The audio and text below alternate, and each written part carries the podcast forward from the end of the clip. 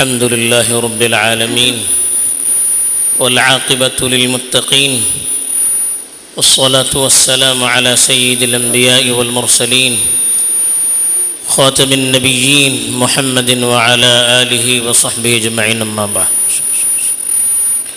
میرے دینی اور ایمانی بھائیوں بزرگوں اور دوستوں گزشتہ کئی ہفتوں سے نکاح کے متعلق مختلف عنامین کے تحت گفتگو کا سلسلہ چل رہا ہے۔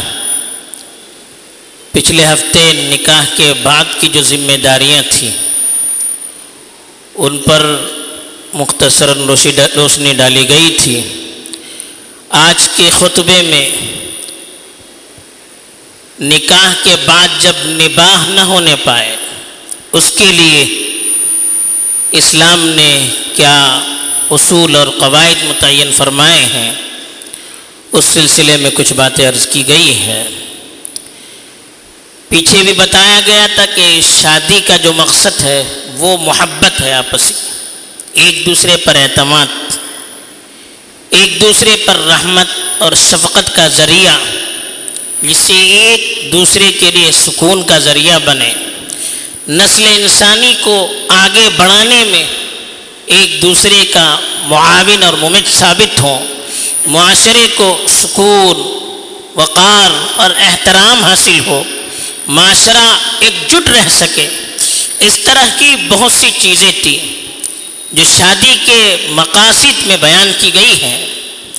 تو شادی کا اصل مقصد یہ ہے کہ شادی کا جو یہ رشتہ ہے یہ ہمیشہ کے لیے برقرار رہے۔ اسی نیت سے شادی کی جاتی ہے۔ لیکن انسان انسان ہوتا ہے۔ ہر ایک کا مزاج یکساں نہیں ہوتا ہے۔ کسی کے مزاج کے اندر کچھ کمزوریاں ہوتی ہیں۔ کسی کے اندر کچھ کمزور صفات ہوتی ہیں۔ کچھ بیماریاں ہوتی ہیں۔ کچھ اور چیزیں ہوتی ہیں۔ جس سے آپس میں میاں بیوی کا رشتہ نبھ نہیں پاتا ہے۔ برقرار نہیں رہ پاتا۔ ایک دوسرے سے عدم اعتماد پیدا ہوتا ہے۔ اعتماد اٹھنا شروع ہو جاتا ہے۔ آپس میں کچھ اسباب ایسے پیدا ہو جاتے ہیں۔ میاں کی طرف سے بھی ہو سکتے ہیں۔ بیوی کی طرف سے بھی ہو سکتے ہیں۔ جس کی وجہ سے آپس میں سمجھوتا نہیں ہو پاتا ہے۔ آپس میں تال میل نہیں ہو پاتا ہے۔ آپس میں ایک دوسرے کی زندگی جنت کے بجائے جہنم کا نمونہ بننا شروع ہو جاتی ہے۔ تو ایسے موقع پر جب کسی طرح سے نباہنی نہیں ہو پائے، کسی طرح سے مل کر رہنا دشوار ہو جائے، مل کر رہنا دونوں کے لیے پریشانی اور تکلیف کا ذریعہ بن جائے۔ اب ایسے موقع پر اسلام ایسا بے درد مذہب تو نہیں ہے کہ ساری تکلیفوں کے باوجود دونوں کو آپس میں مل جل کر رہنے پر زور اور زبردستی کر سکیں، ایسا تو اسلام نہیں ہے۔ اسلام تو ایک فطری مذہب ہے۔ انسان کی جو فطرت ہے، انسان کا جو مزاج ہے، انسان کی جو ضروریات ہیں، اسلام اس کا پورا خیال رکھتا ہے۔ اسی لیے اسلام نے ایسے موقع پر جب معاملہ بالکل دشوار ہو جائے نباہ کسی طرح سے ناممکن ہو جائے، ساری کوششیں رائے گاہ چلی جائے ایسے موقع پر اس میاں بیوی کے درمیان الگ ہونے کے لیے کچھ ضابطے مقرر کیے ہیں، جس کو طلاق کہا جاتا ہے۔ ایک شکل اس کی طلاق ہے۔ تو اسلام نے توازن قائم کیا۔ ایسا نہیں کیا جیسے دوسرے مذاہب میں ہے کہ ایک مرتبہ شادی ہو گئی تو پھر موت تک ساتھ رہنا ہے۔ چاہے زندگی کیسے بھی گزرے، چاہے وہ زندگی جہنم بن جائے، لیکن آپس میں ایک دوسرے سے جدا نہیں ہو سکتے۔ ایسا اسلام نے نہیں کیا۔ اور اتنی آزادی بھی نہیں دی کہ بات بات پر آدمی طلاق دینا شروع کر دے۔ بات بات پر میاں بیوی ایک دوسرے سے الگ ہونے لگے۔ اتنی آزادی بھی اسلام نے نہیں دی۔ اسلام نے اعتدال کا معاملہ بتلایا، توازن بتلایا۔ طلاق کی اجازت تو دی، لیکن اس کے لیے بہت سارے کنڈیشن شریعت نے متعین کیے۔ پہلی چیز تو شریعت نے یہ بتائی کہ طلاق جو ایک دوسرے کی جدائی پر جس کا اختتام ہوتا ہے، جس کا نتیجہ میاں بیوی کے درمیان جدائی کے ذریعے ہوتا ہے، دو خاندان آپس میں ٹوٹ جاتے ہیں۔ تو اسلام نے کہا کہ ابغض الحلال اللہ الطلاق۔ طلاق کی ضرورت پر اجازت تو ہے، لیکن طلاق اسلام میں پسندیدہ عمل نہیں ہے۔ اللہ کے نزدیک حلال چیزوں میں سب سے ناپسندیدہ عمل طلاق ہے۔ بعض چیزیں ضرورت کی بنیاد پر جائز قرار دی جاتی ہیں لیکن وہ مجبوری ہوتی ہے، وہ پسندیدہ نہیں ہوتی ہے۔ آدمی ڈاکٹر کے پاس جاتا ہے بعض کڑوی کڑوی دوائیاں کہتا ہے کیوں کھاتا ہے، اس کو پسند نہیں ہے، لیکن مجبوری ہے۔ آدمی آپریشن کرواتا ہے، سارا جسم چیر دیا جاتا ہے۔ کوئی پسندیدہ عمل ہے یہ؟ کوئی پسندیدہ عمل نہیں ہے، کوئی چاہتا نہیں اس کو، لیکن اس کی اجازت دی گئی ہے، اس لیے کہ ضرورت ہوتی ہے۔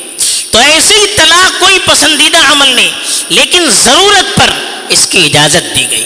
تو اسلام نے پہلے ہی بتا دیا کہ یہ طلاق شریعت میں پسندیدہ عمل نہیں ہے۔ بلکہ دوسری طرف اسلام نے یہ کہا کہ طلاق شیطان کا سب سے بڑا ہتھیار ہے۔ شیطان کا سب سے بڑا، سب سے پسندیدہ عمل ہے۔ اس کے ذریعے سے شیطان دو خاندانوں میں دشمنیاں پیدا کرتا ہے اور شیطان کا مقصد یہی ہے کہ انسان آپس میں لڑتا رہے، ان کے آپس میں دشمنیاں چلتی رہے، نفرت کے جذبات دونوں کے دلوں میں پروان چڑھتے رہے۔ اس کے لیے شیطان کوشش کرتا ہے۔ چنانچہ مسلم شریف کی ایک حدیث ہے کہ شیطان اپنا تخت پانی پر رکھتا ہے اور اپنے چیلوں سے کہتا ہے کہ اب چلے جائیں۔ اپنے اپنی جو فوج ہوتی ہے، اس کا جو لشکر ہوتا ہے، شیطان کی جو چیلے ہوتے ہیں، چھوٹے چھوٹے شیطان، ان کو مہم پر بھیجتا ہے کہ جاؤ، انسانوں کے درمیان فتنہ اور فساد برپا کرو۔ اب جب وہ واپس آتے ہیں، تو ان سے وہ کارگزاری لیتا ہے، کیا کیا تم نے؟ کوئی کہتا ہے کہ میں نے ایسا کیا، میں نے ایسا کیا، میں نے ایسا کیا۔ کسی کو اس کی تعریف نہیں کرتا۔ ان میں سے ایک شیطان کہتا ہے کہ میں نے تو دونوں میں دونوں کو آپس میں اتنا لڑایا اتنا لڑایا کہ وہ ایک دوسرے سے جدا ہو گئے۔ کہا، یہ اس نے صحیح کام کیا؟ یعنی جو شیطان یہ کہتا ہے کہ میں میاں بیوی کو اتنا لڑاتا رہا، اتنا لڑاتا رہا، آپس میں اتنی دشمنیاں ان کے درمیان میں نے پیدا کی کہ جب تک وہ دونوں جدا نہ ہوئے، میں الگ نہیں ہوا ان سے۔ تو دو خاندان کو جو جدا کرتا ہے شیطان کے نزدیک اس کا مقام سب سے بڑھ کر ہوتا ہے۔ تو اسلام نے دوسری طرف یہ بتایا کہ طلاق شیطانی عمل ہے۔ شیطان اس کے ذریعے سے معاشرے میں بگاڑ لانا چاہتا ہے تاکہ انسان طلاق کی جرأت نہ کر سکے۔ تیسری طرف عورت سے بھی کہا کہ ایوم امرات سألت زوجها طلاقا من غیر باس فحرام علیها رائحة الجنہ۔ ابو داود اور ترمیدی کی روایت ہے کہ جو بھی عورت بغیر کسی مقصد کے اپنی شوہر سے طلاق کا مطالبہ کرتی ہے یعنی کوئی بڑا کام نہیں، کوئی بڑی پریشانی نہیں ہے، معمولی معمولی بات پر جو اپنے شوہر سے طلاق کا مطالبہ کرتی ہے، کہا ایسی عورت جنت کی خوشبو بھی پا نہیں سکتی۔ جنت میں جانا تو دور کی بات جنت کی خوشبو بھی نہیں پا سکتی۔ اس طرح سے عورت کو بھی اسلام نے ڈرایا کہ وہ بات بات پر اپنے شوہر سے طلاق کا مطالبہ نہیں کر۔ چوتھی طرف، مرد کو اسلام نے طلاق کا اختیار دیا۔ پچھلے ہفتے بھی بتایا تھا کہ اسلام نے دونوں میں ذمہ داریاں تقسیم کی۔ کیوں کی؟ یہ ساری چیزیں پچھلے ہفتے بتائی گئی تھی۔ تو جیسے خرچہ کرنے کی ذمہ داری شوہر کو دی۔ ویسے طلاق کی ذمہ داری بھی شوہر کو دی۔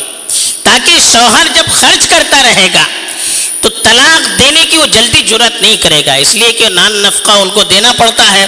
بچے ہوگی اولاد ہوگی اولاد کا خرچہ بھی سنبھالنا پڑے گا، تو وہ طلاق دینے میں احتیاط کرے گا۔ اس کے مقابلے میں عورت پر کوئی ذمہ داری نہیں، وہ فوراً طلاق دے دے گی۔ دونوں کے ہاتھ میں طلاق دینا یہ بھی معاشرے کے لیے نقصان دہ۔ کوئی کنٹرول کرنے والا نہیں۔ تو اس لیے مرد چونکہ وہ ذمہ دار ہوتا ہے، اس لیے طلاق کا حق بھی مرد کو دے دیا۔ لیکن کھلم کھلا آزاد نہیں چھوڑا مرد کو۔ مرد پر بہت سارے کنڈیشن لگائے۔ پہلی بات تو یہ بتائی کہ طلاق لفظ آدمی مذاق سے بھی زبان پر نہ لے۔ مذاق سے بھی اگر کوئی طلاق کا لفظ زبان پر لے گا تو کہا اس سے بھی طلاق واقع ہو جائے گی۔ تین چیزوں کے بارے میں فرمایا، ثلاثن جدہن جد وحزلہن جد تین چیزیں ایسی ہیں جو اگر سنجیدگی سے کہی جائیں تب بھی واقع ہوتی ہے مذاق سے کہی جائیں تب بھی واقع ہوتی ہے ایک طلاق ہے، ایک نکاح ہے، ایک رجوع کرنا۔ ہے یعنی آدمی طلاق دے کر دوبارہ رجوع کرنا چاہتا ہے، مذاق سے بھی کہا میں نے رجوع کیا تو رجوع ہو جاتا ہے۔ نکاح ہے، ایجاب و قبول۔ مذاق میں کہا میں نے فلاں کو قبول کر لیا تو اس کی زوجیت میں آ جاتی ہے۔ ایسے ہی طلاق کے بارے میں کہا۔ آدمی اگر جان بوجھ کر کہتا ہے، قصد کر کے کہتا ہے، تب بھی وہ طلاق ہے۔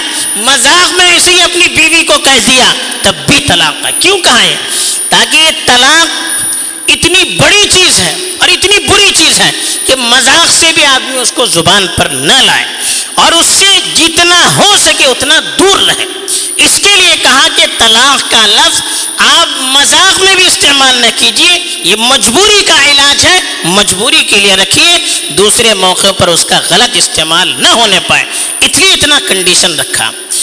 دوسری طرف مرد کے لیے کہا کہ وہ صبر و تحمل سے کام کرے، برداشت سے کام کرے۔ اپنی بیوی کی کوئی چیز اس کو ناپسندیدہ ہو جائے۔ طلاق دینے کی اجازت ہے جب کوئی چیز بیوی کی پسند نہ آئے۔ لیکن کہا کہ ایک کوئی چیز پسند نہیں آئی، کوئی ایک اخلاق پسند نہیں آئی کوئی ذرا سی تکلیف ہو جائے پھٹک سے طلاق نہیں دینا چاہیے۔ بلکہ مرد پر کنڈیشن لگایا وَعَاشِرُهُنَّ بِالْمَعْرُوفِ۔ ان کے ساتھ بہتر سے بہتر معاملہ کیا کرو۔ اپنی بیوی کے ساتھ جتنا اچھا سلوک آپ کر سکتے ہیں، جتنا اس کو خوش رکھ سکتے ہیں، جتنی اچھی طرح سے اس کے حقوق آپ ادا کر سکتے ہیں، اتنے بہتر طریقے پر اس کے حقوق ادا کرتے رہیں۔ اللہ کے رسول صلی اللہ علیہ وسلم نے فرمایا، خیرکم خیرکم لاہلی وانا خیر الناس لاہلی کا تم میں سب سے بہتر وہ شخص ہے جو اپنی گھر والی کے لیے سب سے بہتر ہو۔ اور اپنی مثال دے کر بتایا، میں تم میں اپنی گھر والی کے لیے سب سے بہتر ہوں۔ تو باہر تو آدمی بہت کچھ ہوتا ہے، لیکن گھر میں اگر وہ اپنی گھر والی سے بہتر ہے تو ایسے آدمی سے کہا کہ وہ بہتر آدمی ہے۔ تو ایک کنڈیشن لگا دیا کہ اپنی بیویوں کے ساتھ اچھا برتاؤ کرو۔ پھر کہا فین کری تم ہن فعسى ان فاسا ان كرهتموهن رہو فین کری ترو فاسا ان تک رہو سی ان وجعل اللہ فیہ ممکن ہے، ایک بات اس کی نہ پسند آئے، لیکن اس میں دوسری بہت سی وہ خوبیاں ہیں۔ جس کی وجہ سے آپ میں میل محبت پیدا ہو سکتا ہے۔ ممکن ہے عورت کی ایک بات ناپسند ہو، لیکن دوسری بہت سی ایسی اس کی خوبیاں ہیں جس کی وجہ سے نباہ ہو سکتا ہے۔ تو آپ ان چیزوں کو تلاش کیجیے، جن سے مل جل کر رہ سکتے ہیں۔ وہ خوبیاں جو جوڑنے والی ہیں تو عورت کی خوبیوں پر نظر رکھنے کے لیے کہا، اس کی خامیوں کو، کمزوریوں کو نظر انداز کرنے کے لیے کہا۔ اسی لیے کہا کہ وہاں شروع ہن بالمعروف اچھا برتاؤ کرو۔ فین کری تم ممکن ہے کوئی بات آپ کو اس کی ناپسند آئے۔ تو فاسا تک رہو سی وجعل اللہ فیہ خیرا کثیرا ممکن ہے ایک بات اس کی ناپسند آئے، لیکن اس کی بہت سی وہ چیزیں ہیں جس میں اللہ نے خیر رکھا ہے۔ تو اس لیے صبر کرنے کے لیے کہا، برداشت کرنے کے لیے کہا، اس کی خوبیوں کو تلاش کرنے کے لیے کہا۔ وہ برا سلوک بھی کریں، تب بھی مرد سے کہا کہ آپ اچھا برتاؤ کریں۔ چوتھی طرف، مرد کو اس کی تربیت، اس کو واز کرنے کے سلسلے میں بھی ترتیب وار مرحلہ اختیار کرنے کے لیے کہا۔ جب بہت مشکل ہو جائے، نباہ مشکل ہو جائے تو عورت مرد سے کہا کہ اب بھی طلاق دینے میں آپ جلدی نہ کیجیے اللہ کی تخافون نشوزہن فعظوہن وحجروہن فی المضاجع وضربوہن فإن اطعنکم فلا تبغوا سبیلا۔ کہ اگر عورت کی نافرمانی کا آپ کو خوف ہے، عورت نافرمان ہے، بات نہیں مانتی ہے نبا مشکل ہو رہا ہے، تو آپ اس کو پہلے سمجھائیے، نصیحت کیجیے مرد، عورت دونوں کے لیے اب عورت اگر دیکھتی ہے کہ مرد اس طرح کر رہا ہے، وہ بھی اپنے شوہر کو نصیحت کرے، ایک دوسرے کو نصیحت کرے، ایک دوسرے کو سمجھانے کی آپس میں کوشش کرے۔ جتنا ہو سکے ایک دوسرے کو سمجھانے کی کوشش کرے۔ نہیں ہوتا ہے۔